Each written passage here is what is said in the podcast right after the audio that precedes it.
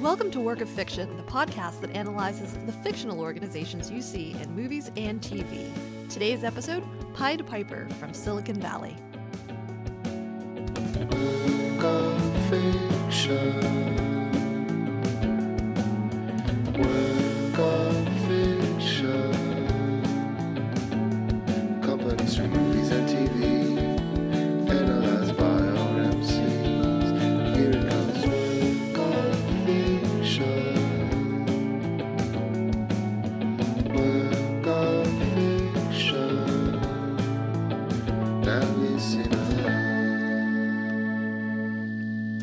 I'm Paula Cizik, here with my colleagues, Kim Perkins and Jane Garza. We're members of Nobel, an organizational design firm that transforms company cultures. Every month, we take a break from helping real organizations change to discuss fictional leaders and organizations, what works, what doesn't, and most importantly, we talk about the simple tools that they and you, our listeners, can implement to make the workplace better. Today, we're going to be talking about Silicon Valley, and Kim, would you give us a quick summary? When coder Richard writes a superior algorithm that compresses data, he's flung into the high-stakes world of tech startups. Will he and his ragtag team become a new unicorn, or will they be just another piece of roadkill on the information superhighway? Spoiler alert, Silicon Valley just finished its sixth season, but we're only going to be looking at season one.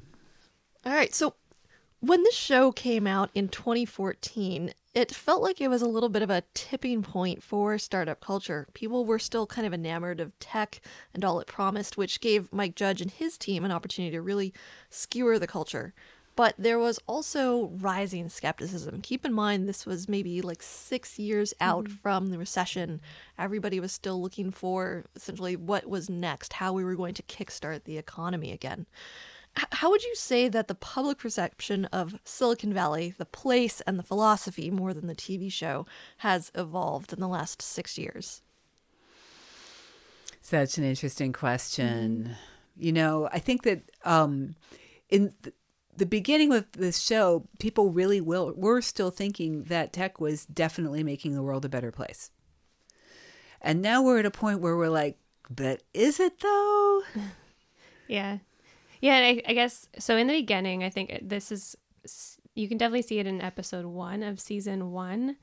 Tech and startups were like back to the original American dream, right? Like you as an individual can build yourself up and become a billionaire with your smarts, your great idea, and some people to back you and, and make it a reality. Um, and I think that has morphed over time. Probably largely because of things like Theranos and WeWork and these big scandals of like things falling apart. People that we look up to and then seeing behind the scenes like, oh, actually, it's not as um, it's not as great as it's been built up to be. Yeah, I would actually say, going back to your point, Kim, if there's one refrain or theme that keeps coming up in the first season, it's this mockery, honestly, of the idea that startups are making the world a better place. We're making the world a better place through Paxos algorithms for consensus protocols. And we're making the world a better place through software-defined data centers for cloud computing. A better place through canonical data models to communicate between endpoints. A better place through scalable, fault-tolerant, distributed databases with ACID transactions. Do you need to make the world a better place, right? When we're working with organizations, whether they're startups, whether they're large organizations, we talk a lot about what your purpose is. What's the why behind the organization? So what is purpose? And why does it matter? Yeah. So purpose, um, funny you should ask. Part of my dissertation was on purpose. So the thing with purpose is, purpose is just an idea that um, we know why we're doing something and it contributes to the greater good in some way. So it means that just saying that we're doing this because somebody will pay us to do it is probably not really having enough of a purpose that people can get their minds around and have it be motivational. And it's something that we found that especially, you know, uh, people in the millennial generation have been said to want to have a lot more purpose at their work and not just be uh, earning a paycheck or, or keeping up with the Joneses as might have been okay for their parents. Yeah. Yeah, that was, I, I think the practice of like writing down a purpose and figuring out what your company's purpose is more and more common. And it's really hard to sit down and write out a purpose and not have it be lofty. You're not going to write down like to make better paper and make money off that paper. It's it's it's going to end up sounding lofty no matter what. And and the make the world a better place purpose is vague enough to where everyone can use it, because if you could be making the world a better place by feeding the homeless or by making better mattresses that help people sleep better at night. So that is my follow-up question. Do you have to cure cancer in order to make the world a better place? Do you have to be solving the world's poverty problem in order to revolutionize commerce? From my perspective, no. I mean, speaking from a psychology perspective, when we think about purpose, we're thinking a lot about pro-social motivation, and that's the idea of helping other people. And that can be anything from making your colleague's life a little bit less uh, shitty to actually saving the world. And it doesn't really matter how lofty or grand it is. And it certainly doesn't have to be in um, in a way that is outside uh, of the bounds of commerce. Anything will do as long as you feel like you're helping. Yeah, and I think part of the vision of tech was like, it'll make the world a better place by removing a lot of, by creating more ease. Like it's easier to call a car and it's easier to order food online and all these other pieces that do make your life a little easier, um, ideally. And I, I think that was the initial vision, is like, how can we, how can we use tech to like muscle up everything we already do? I saw some quote, I think it was from Bill Gates, that was like, it's going to be amazing to see what tech can really do twenty years from now. And then next to that quote was like a meme that was ten layers deep that someone had built, a very intricate meme, um, which is what tech is being used for often today. And kitten videos. Yeah. Yeah. Um, I think it's interesting you actually used the term vision when you were just describing that. There's a lot of confusion around purpose, vision, mission, values. Sometimes I personally confuse them and I say some something like mid-vision or fusion. Just mush it all together. It's the same thing. Yeah. But it's not. There are distinctions. What's the difference between purpose, vision, mission, and values? Well, purpose is more about why you exist in the world. So just like we sometimes say, what's your life purpose, is why are you here on earth for a company? That would be, what does the company do that is the reason for having a company? So um, it's good to start off with something like we believe. Okay.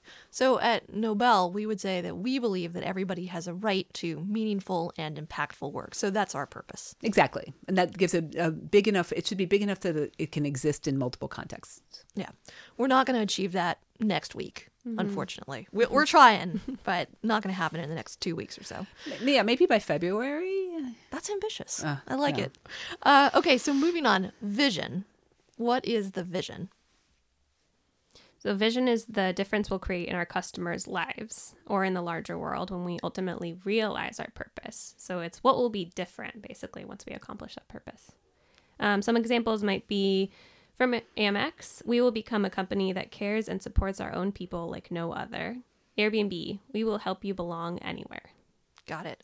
And then we have mission, and people will make fun of this all the time. Everybody has mission statements. It seems something that, you know, the the executive team goes off to the woods. They do an ayahuasca ceremony. They come back with a mission statement. So what is a mission really supposed to be?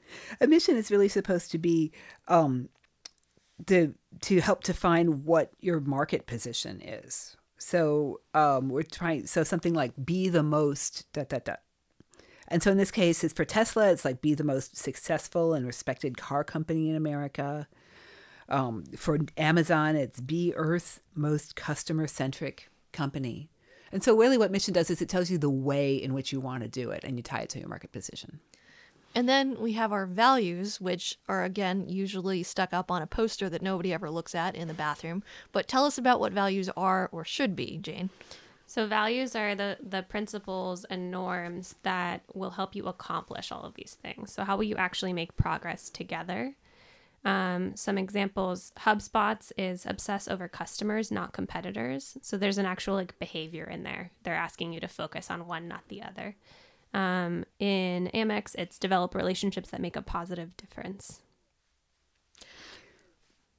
And the thing with all of these is, you know, Paula, as you mentioned, people sort of decide them once by a small group of people, usually at the top of the company, and stick them on the wall. And that is absolutely not the way to do this. This is not, you know, they're, they're, they're what the way to make this um, useful for people is to let people at all levels of the company wrestle with it and have a hand in creating it. And then also to use it as a yardstick to see if you're doing what you said you were doing. I think there's a perfect scene that illustrates what not to do in Silicon Valley. There's a there's a scene where Jared holds a senior own, senior management only meeting in the kitchen. Guys, I guess you didn't see the sign. We're actually having a meeting here. Congratulations. It's sort of for management only. So yeah, I think that's a perfect example of how not to design your your company culture. Uh, we've actually done some studies into this. A lot of companies will go out and survey their entire team. I mean, we're talking like thousands of individuals to find out what words do you associate with our culture? What values do you think we should really be pushing forward? How do we localize those values in some cases? So it's really important to get your employees involved in defining the culture and not having it just be a top-down mandate. When you're starting out, it's really tempting to focus on the product first because that's what matters, right? You have a set amount of money and you have a burn rate and you need to figure out, can we make a demo before we go bankrupt? So it's a, it's really tempting for startups to think, okay, let's take care of our product, let's get to the demo, and then we can go back and fix the culture. But why is this a dangerous approach? Um, well, for one, your culture will emerge no matter what you do, whether you ignore it or you foster it. And so when you're ignoring it, or not ignoring it, but not paying careful attention to it, it's just kind of emerging based on the decisions that you're making. And in startups, you're working quickly, you're choosing sometimes working late over sleep, and making decisions that might not be as healthy just to get to the point of profit. Um, and all of those corner-cutting things can create a bunch of debt, basically, um, culture debt, and that you'll then have to fix. And rather than starting from a baseline, you're starting from below the baseline to get back up to normal. What does cultural debt look like? So that can look like um, a lot of the time in startups, you're hiring just friends, right? Like that's just an easy way to hire. You don't have a policy around who, what are the type of people that we want to work here? And you just keep hiring in friends. And then suddenly you look around and you're like, oh, we have no diversity. I wonder why that happened. Um, so that would be one version. Another version is just not having a clear way to make decisions, decisions getting stuck and bottlenecked, not having ways to cross-functionally collaborate, and so silos naturally develop. All these things that naturally happen in companies, not having a way that counterbalances it uh, to help you work a little bit better together. The other thing is that it's often really is tied into a business's life cycle. So both the number of employees you have, as Jane mentioned, that make, make decision-making more difficult because you've, you're used to having five people and a lot of shorthand, and then suddenly you're fifty people and there's no shorthand, and there's a lot of misunderstanding. Um, and also, just as things, um, as companies get larger, there has to be just be more rules and more bureaucracy, or else things tend to go off the rails. And that's a time when when those habits that you started because you were in startup mode can be can sort of harden into, well, this is how we've always done it, or this is what the uh, people in charge expect, and that can lead to a lot of uh, unplanned circumstances. Yeah, but Kim, I joined a startup, so I didn't have to deal with all that bureaucracy, okay? Like, I don't like working for the man, and I don't want to deal with that. Then you're going to have to go find another startup and not cash in these shares. Yeah, which is true, which mm-hmm. we actually do see a lot in startups where you get to, let's say, fifty to seventy-five people, and it stops feeling like a startup. And then there's a lot of turnover because there is a type of person who really appreciates that chaotic... Chaos. Right, exactly. Like, who needs rules? Everybody's wearing lots of hats, and that's that's fine. Some people thrive yeah. on that, and that is totally fine. But that's not the same as a developing organization, and that's one of the reasons you see a lot of C E O turnover from the founder, as well as because the founder, uh, you know, the founder has a couple of different hats: the inventor, the developer, and um, usually the innovator. People coming up with new technology, and that that's very much like our C E O founder on uh, Silicon Valley. And then when it gets to a point where it's a well-oiled machine, it just becomes less interesting, and out they uh, out they go. Yeah, I think it becomes less interesting for some and more interesting for others. Um, and I think there's like really good pieces to both of them. If they're healthy organizations and healthy cultures, there's really nice pieces to both of them, the chaotic startup land and then the developing company. It's just knowing what the right setting is for you at various stages. We've actually put together a chart which breaks down the different phases for a startup and what questions that they should be thinking of. So for right now at this at this moment of inception, essentially, of Pied Piper, what are some of the most important things that they should be doing or that a startup should be doing to start out on the right foot? Yeah, so I think a couple important things, especially if you think about the this season one of Silicon Valley, um, it's really normal for companies at this stage to come to a lot of forks in the road. You know, episode one, he gets asked, do you want a bunch of money or do you want someone to take a percentage of your company and become your kind of um, your guide to creating this into a business? And knowing in advance what your strategy is and what you want to prioritize would be really helpful. I think at this stage of a startup, you're often just thinking about tomorrow because there's so many things that you need to do. So it's kind of like right now, how do we get to tomorrow? How do we get to next month? Really sitting down and thinking about what's like three years from now and where do we want to get to? Potentially what's our exit plan and what's our strategy that we're going to say yes or no to. I mean, there is that really great scene in Silicon Valley where everybody is asking Richard, like, what's your vision for the company? It's not just an algorithm. It's more than that. Shouldn't you more than kind of know where you're going? Because that's basically what the C E O does. I do. Yeah. Sort of. Okay, it's like trying to tell someone how to get somewhere, even though you don't really know the exact address, right? Like, how do you do that? Because you can't just say, go to four fifteen Elm Street, because you don't even know what that is, right? So you have to say, you know, go straight down that big road and take a right at the weird thing. But you can't describe what the weird thing is because you just know it as a weird thing, you know, in your head. You always have. Is that weird thing in your head an aneurysm? And they're like, well, I gave up. I gave up a steady career, and I gave up my options in this other company.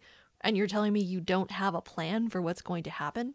So I think that is a real tension that teams can face, this of of not knowing what's going to happen in the future, but also maybe having some idea of what they'd like to achieve. Yeah, and that's okay. There's going to be so many unknowns, but you can at least get like a, you know, plan A, plan B, and loosely start to figure it out. And it'll change, I'm sure, over time, but it'll give you some sense of direction. I think with that too, I would just say like, if we're talking about teaming, team design, culture design, whatever it is, I think the very a very healthy thing you can do right off the bat is thinking about how you'll make decisions.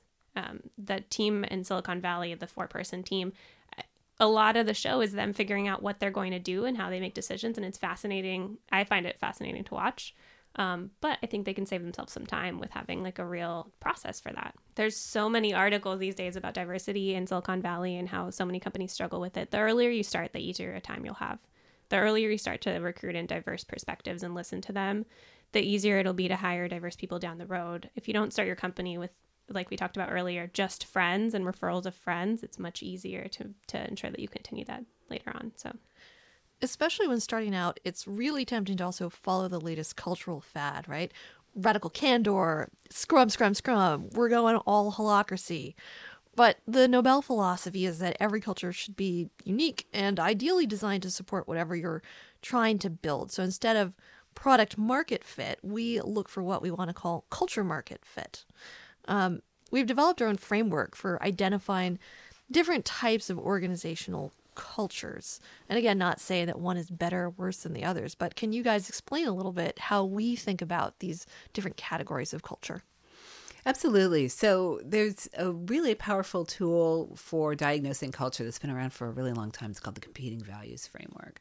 And what this does is turn in turn it's a like a map where you can put all companies based on their uh, habits and their place in the market. So there are some people who are bees. That, and for example, and these are people who are focused on process and perhaps very small margins, and that by having a more efficient process is how you win in the marketplace. Then there's ele- there's people who are more like elephants, where it's all about relationships and hanging together in a herd. Um, and that's where that's where the competitive advantage is. Other people, uh, we call them birds. And this is where being able to innovate and stay together on a strategy is where their winning spot in the marketplace. And other people are, um, we, we call them a wolf pack. And that's the people who are focused entirely on results and getting those results. And again, as Paula said, these are four different places in the, um, these are four different flavors of culture that are all totally appropriate at different times.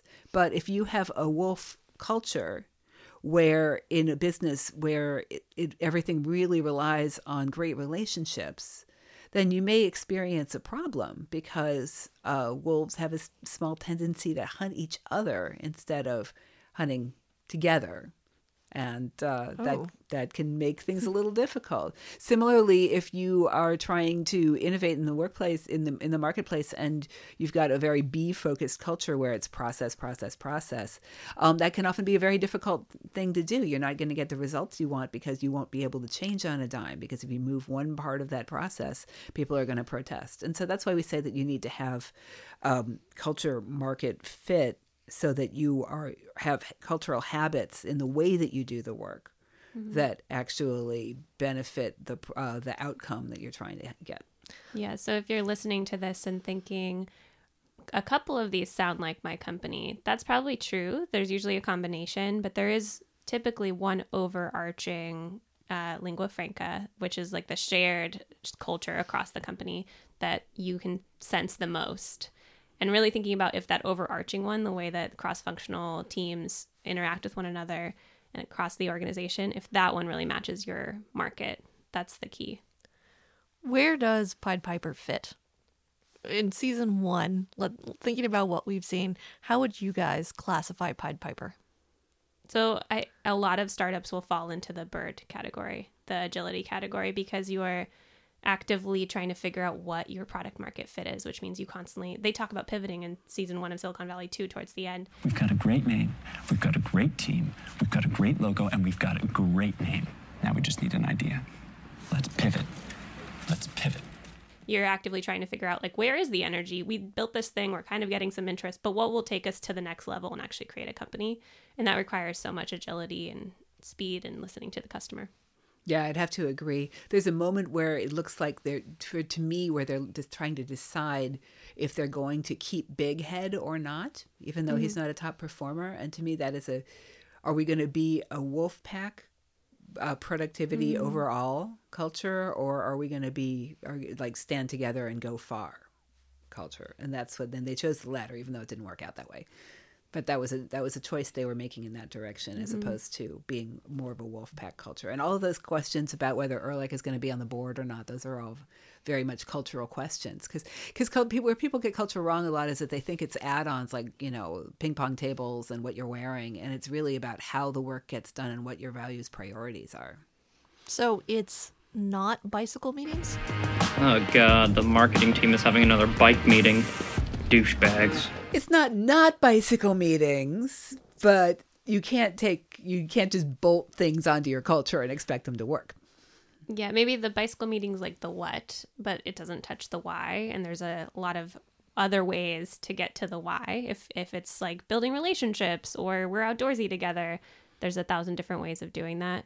I would also, like when we were talking about um, recommendations for what to do this early in a company, I would also say don't get lost in perks and benefits. Think first about what are you, what kind of like cultural co- career experience are you providing people before you dive down the rabbit hole of snacks and bicycles and ping pong tables. Yes, yes, a lot of that's a great point, because a lot of people really get caught up in the perks because people are thinking about, you know, trading hours for rewards, and mm-hmm. we and that's, even though it's not, again, it's not like we don't do that. That's not really what brings people together. Otherwise, we could have mission statements saying we make a slightly better can than the next person and expect mm-hmm. that to be like a legitimate purpose statement. It doesn't really work that way. So one of the perennial hiring questions that we hear is, well, should I be looking for a culture fit or should I be looking for a culture add? And I think, Kim, you brought this up a little bit when they're thinking about, well, Big Head, right? Should he be part of the team, even if he isn't necessarily a top performer? Uh, should Bachman, should he be on the board? But I think the, the best illustration of this culture add versus culture fit is Jared, of course. He mm-hmm. comes from a far more corporate background. And he actually, there's there's one episode where he's starting to implement Scrum, where he's implementing a lot of changes. So from rules-based filtering, we go to workflow, at which point that card is moved from the icebox into the in progress column, and it stays there until it is ready for testing. Okay, this increases visibility into our team's progress. And that, gentleman, is Scrum. He He's thinking of my... maybe bringing in cubicles uh, to make the workplace more productive. So when should you as a company look for culture add versus culture fit?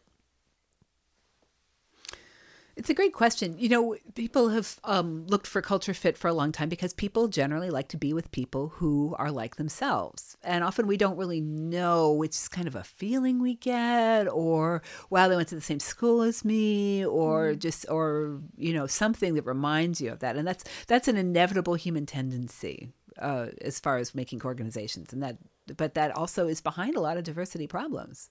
And a lot of the reasons we do this are not things that actually help the work. They're just sort of random happenstance that we both, you know, grew up in Pennsylvania or something that makes you like a person. Um, and so when we're thinking about, when people say, well, they're a great cultural fit, it often means I'd like to go have a beer with them, or uh, they just remind me of me in some way that I can't quite put my finger on. But that's often code for... Um, when you say that people aren't a great cultural fit, that's often code for they're a diversity candidate, and we can't think of any other reason not to hire them except we just don't feel good about this. Mm-hmm. And that uh, that's where people often get into trouble. I mean, I often say to to our clients, if you are if you just can't put your finger on why you don't like this person, there's very possibly that there is some um, implicit bias involved in that.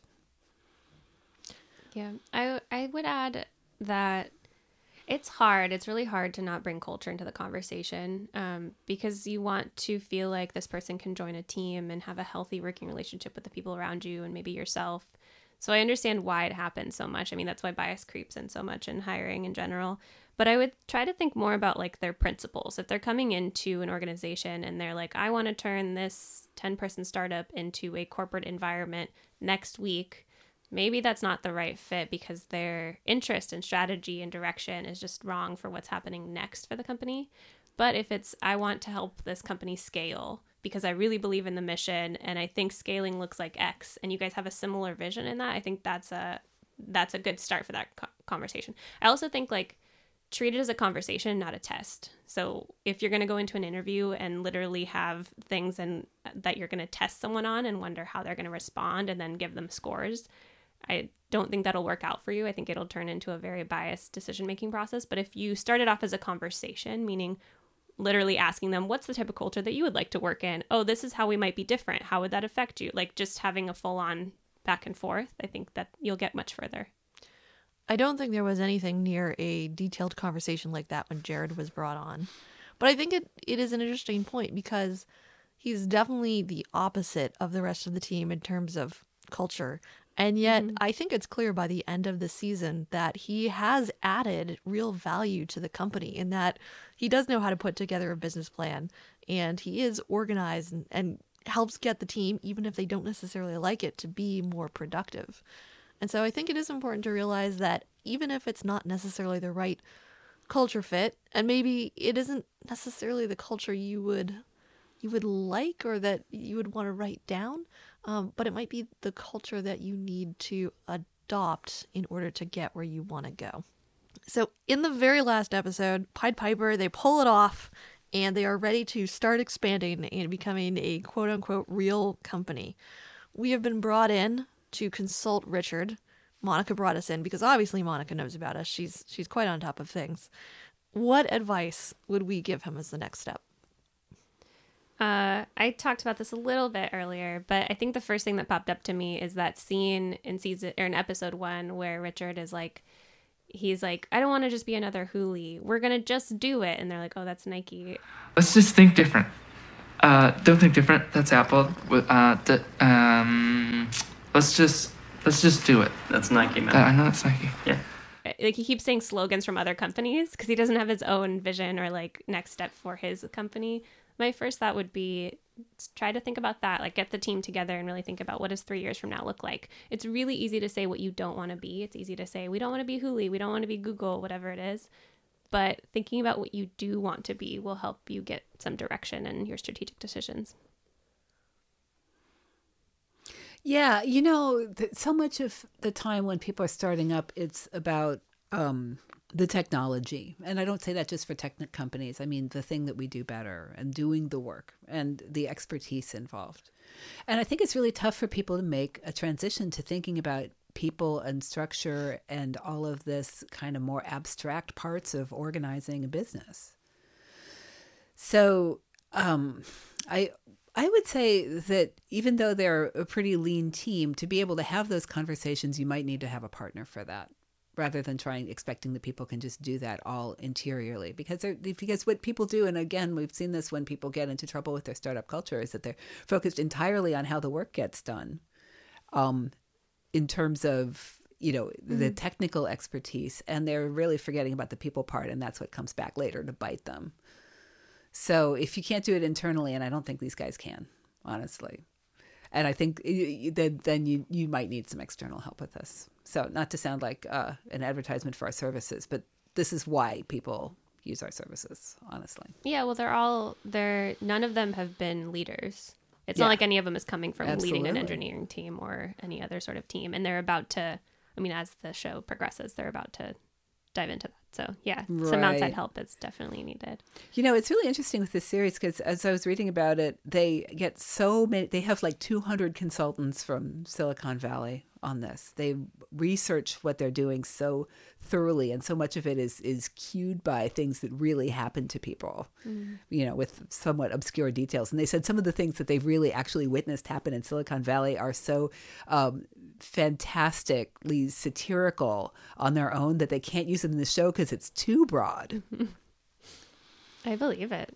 I believe it. I mean, we've heard crazy stories that yeah. I feel like sound made up. Yeah, and seen crazy stories. This is actually the second thing that we've seen from Mike Judge mm-hmm. and discussed on the show. The first, of course, being Office Space. Mm-hmm. And now, so that's the like corporate nineties slash early two thousands vision.